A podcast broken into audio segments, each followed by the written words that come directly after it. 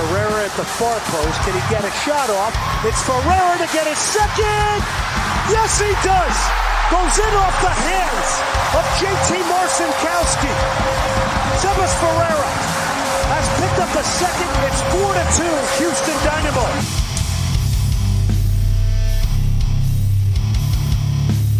Welcome back to another 15 minutes with Finn. It's a little late, I know. Had a busy weekend. Wasn't really able to record. A lot of stuff happened, but you'll find out about that on the full episode. I haven't heard from Joey. You guys have seen Joey, let me know because I don't know where he's at. I hope he's okay. I haven't put out a police bulletin yet, but we're getting there. All right, so defending our four match unbeaten streak at home and a four consecutive shutout streak, the Dynamo welcomed Real Salt Lake. Attendance was paltry. Uh, congratulations to the winner of the tickets. I hope you enjoyed the game. Attendance wasn't very good, man. Uh, I know RSL aren't really a big draw, but we're playing pretty well. So it's kind of weird we didn't have this many people there. Lineup wise, I was hoping we would see Ferreira up top. We did not. We got Corey Baird, and I know how happy some of you are, but Corey Baird uh, was one of the best players in the game. So anyway, lineup you had Bassi, Baird, Franco.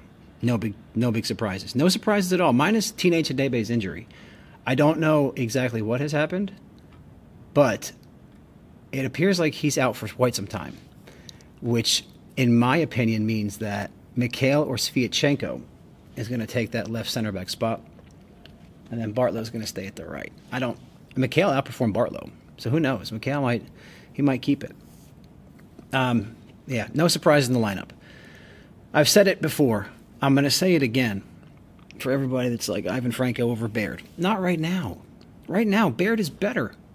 But Franco could be better. Right. And guys that could be better, they integrate into the squad the way Brooklyn Raines is doing, the way Quinones has been doing, you know, the way Caicedo has been doing. Right now, Baird's better. Uh, and Sebas is also better than Franco. So the argument should be Sebas and Baird. My kid during the game goes, Dad, number seven can't pass. He goes, Who is that? I said, That's Ivan Franco. He goes, Oh. Then he goes, Dad, the Dynamo have no chemistry attacking, and they aren't marking their men in the midfield. I was like, Man, I'm pretty sure we're marking in the midfield. We have one of the stingiest defenses in the league. But you're right about the final third. There's no chemistry. And Ben knows it, the announcers know it, everybody knows it.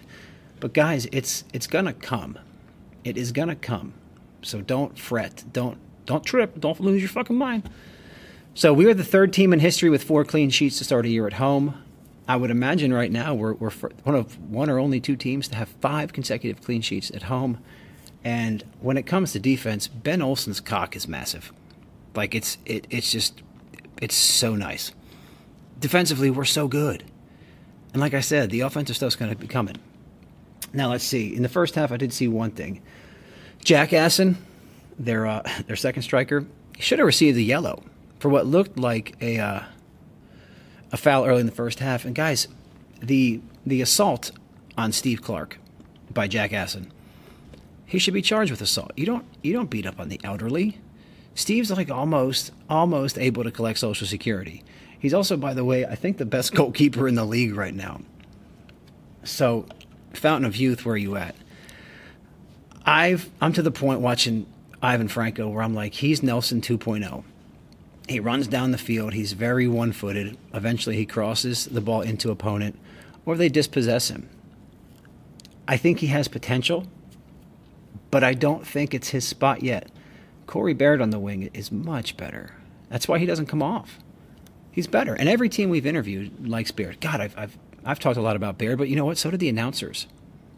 The announcers talked about Baird a lot. He's got five assists in 12 games, I think they said. When you can, when you uh, count his goal, his set piece, his ability to get a set piece or create a penalty, five goal assists, or five assists in 12 games. You know, don't hate on him. Support the guys. They can have a bad game, but you don't got to like badmouth them and be terrible to them. Steve Clark, uh, man of the match, 100%, team of the week.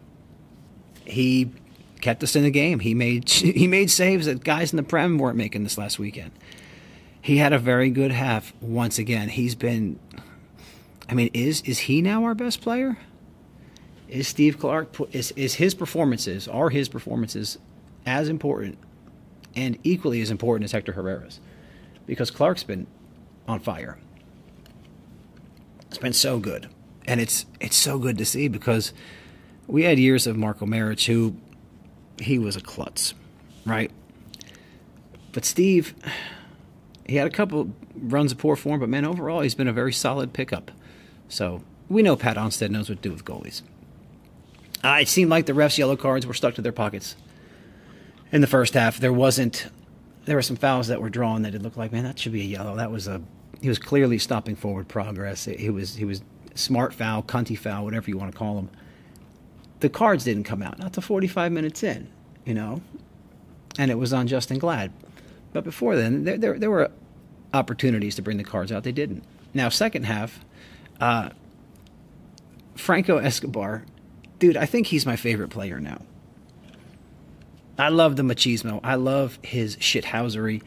Being a Spurs fan, he reminds me of Cristian Romero. And I love guys that play like that. I love guys that are dicks. I love guys that are aggressive and physical and they don't back down. And that's Franco Escobar. And that yellow card, that was well worth it, wasn't it? It's well worth it. He's, dude, he's having a good season. These guys that we picked up on the free, they're really performing. And we picked up some quality guys on free transfers. Escobar is a good player. Brad Smith's a good player. You know, we picked up some some quality people.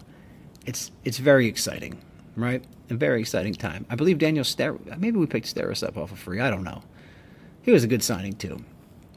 Anyway, uh, it looks like Corey Baird is getting more comfortable at the nine. I wrote that down, but he's he's certainly more comfortable on the wing last uh, Saturday night against RSL, he did look more comfortable. Finally, he looked like he he was, you know, more equipped to handle it in a goal scoring capability. Yeah, he hit the post, but I mean, if we got mad at players that didn't score off the shots that they took, we'd all hate Coco because Carrasquilla has put the ball into the upper deck a couple times. Uh, he hit the post, had a good, couple good opportunities, but yeah, he looks like he's starting to settle in, and we are finding that chemistry up top. It is happening. It's just not happening as quickly as we would all like. But that's to be that's to be seen. We know that Olsen's a pragmatic coach, and we know that he coaches defense and shape and structure. And I would imagine he's going to have to have an assistant who's offensive minded to get those, I don't know, four to five players that we run down there to get him a, a system. You know, some set set set passing routes, some set patterns of play that work. Because right now it's just I don't know. It's getting better though always being happy. So stats wise, uh, we had higher xG, we had more shots, we had uh, better passing, less fouls, two offsides, and less corners. And now it was a game where we, we dominated possession. Uh, we had we created a good amount of shots. We had two big chances. We missed both. Um, and our passing again was good. It's the first game in a while we've really crushed another team in possession. And this was this was a game we should have won. This was a game that all signs pointed to us winning because of the injuries to RSL, the suspensions to RSL. Uh, they've been in good form, but they were missing, you know, a lot of their players. So this was definitely a game we should have won.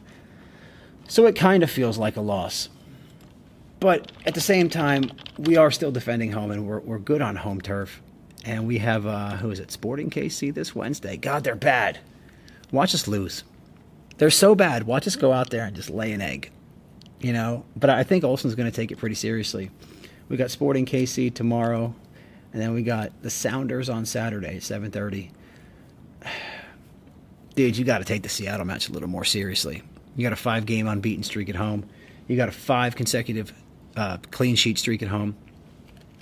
I think Sporting KC, you rest the big guns, and you bring them off the bench and then for Sounders, you, you throw everything we can at them because they're good. And if we can beat them or draw with them at home, I think that's a real statement. If we can beat them at home, that's a real statement. If we can draw with them at home, that's what we're supposed to do. You know, when the best teams in the country come in, and you're not to where you want to be yet, like we are, a draw at home is fine. You watch these teams in the Premier League that fight relegation, they literally play for draws. And I don't think you should ever play for a draw unless you, are facing a, a thing like relegation, which we're not in MLS because we're American and we do it differently here. But if you're not facing relegation, you can you can take games off, and I, I don't mean that in like the physical sense. I mean that in the lineup sense. You can rest men. You can give them breaks. You can try new things. You can give guys a shot at, at uh, new positions or new new formations, new set pieces, things like that. Uh, I would really like to know exactly what happened to Teenage Debe. I would because I haven't really had time to go look, but it looks pretty freaking serious. Sucks, but yeah, I, I think coming up versus uh, Sporting KC, that's got to be a win. We have to put a good showing up, and like Ben said, there's only so many trophies you can win, and the Open Cup does qualify you for uh, for Champions League, so it should be taken seriously. You know, right now we sit in sixth place. That's right. Four wins, two draws, and three losses. Is that right? I think so. And uh, we're, we're having a good year. We're slowly, slowly having a good year. You know, we are still one point behind Dallas, but we have a game in hand. And like Joey says, I'd rather have points on the board than games in hand. We have the ability. This is crazy if if we win, if we played 11 games and we'd won both of them, we'd be tied for first. So where's my Ben Olsen haters at? It's right. We have Seattle's played 11 matches. They got 20 points. We've played nine and have 14. If we win the next two matches and nobody else played, we would be tied for first. I would imagine the goal differential, Seattle would still be in first because our goal differential is quite low. Our goal scoring is not great but our goal differential isn't great either. However, that's a testament to this uh, philosophy being able to preserve games, being able to hold on to leads, being able to do what we couldn't do in the past, which was see out games, see out matches, even when it's ugly. You know, and, and this this match Saturday night, like I said, this was an opportunity to really pour some points on there, and it's a missed opportunity, but at the same time, we didn't screw up we didn't blow it. We didn't win. We didn't blow it either. We also haven't beaten them in quite some time. I think Mastroeni did a good job. I think Ben did a good job. If you look at, go back and look, start looking back at the different, uh, the different games, and look at our first half XG performances versus our second half XG performances, and you're going to see that the second half is always, usually, I haven't looked at all of them, but the second half, we tend to play better. And that's not always been the case. That's actually a complete reversal from where we've been. In the past, in the second half, we would blow matches, we would screw games up. Now we're seeing them out, and we're making smart, smart substitutions and all that. So, I like what I'm seeing. I think Ben Olsen's doing a great job, and I think that honestly, he, he's the. I think he's the right man for this. I do. I think with his ability to protect the ball and his ability to make more with less, like he did in DC.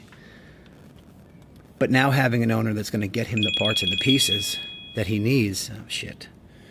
Didn't have my ringer off. Getting him the parts and the pieces he needs, um, he can do a lot more. And I think it's very exciting to, to want to see. I do. Overall in the league, we're 13th. The East is kicking the shit out of the West right now. Sounders are New England and Cincinnati both have 24 points. Both teams we lost to on the road. So we have we've lost to the first place team, the second place team, and the eighth place team. Does that mean we're good? Like we've only been beat by teams that are top 10 in the league and we've only lost on the road. So does that mean we're good? Are we good? Like are we are we good? Are we a good team yet? Are we good yet? I think we are, guys. I think right now that we're kind of good. And it feels nice to be able to say. You know, we even dominated possession in both halves, ours and theirs. Long ball's better, cross is better. It's crazy. Ground duels won more, aerial duels won more. We, we are playing solid football, and it's wonderful because we've seen poor football for so long. Guys, make sure you like, share, rate, review, and subscribe. Uh, it's kind of important. The ratings are going up. It's nice. It's lovely to see. To all the people still finding the show, there's a lot of y'all. Thank you. It's wonderful. It's wonderful to see these analytics that we're seeing because we, we've it's doubled, tripled the listenership this season, and uh, it's very exciting. Uh, not as exciting as what Houston are doing. But I, I think that with the downturn with the Rockets and the Texans, we have a chance to maybe bring in a few people that aren't used to soccer, get them into the sport, make fans out of them, give them an exciting time. Because we did, we in the past we've tended to screw that up. Like when we have sellouts, we would we would lose, or we'd play poor. But different regime, man, different FO. I'm really excited. Couldn't be any up, oh, boys and girls. Time is up.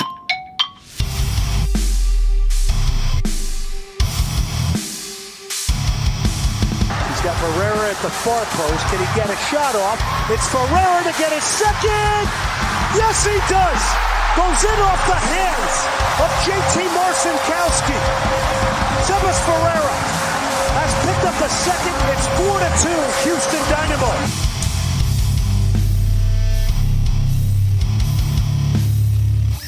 Big shout out to my favorite band, Familiar with Failure, for the introductory music. You can find them at FWFTX on all social media platforms. Once again, that's Familiar with Failure. Check them out. Badass band, cool ass people.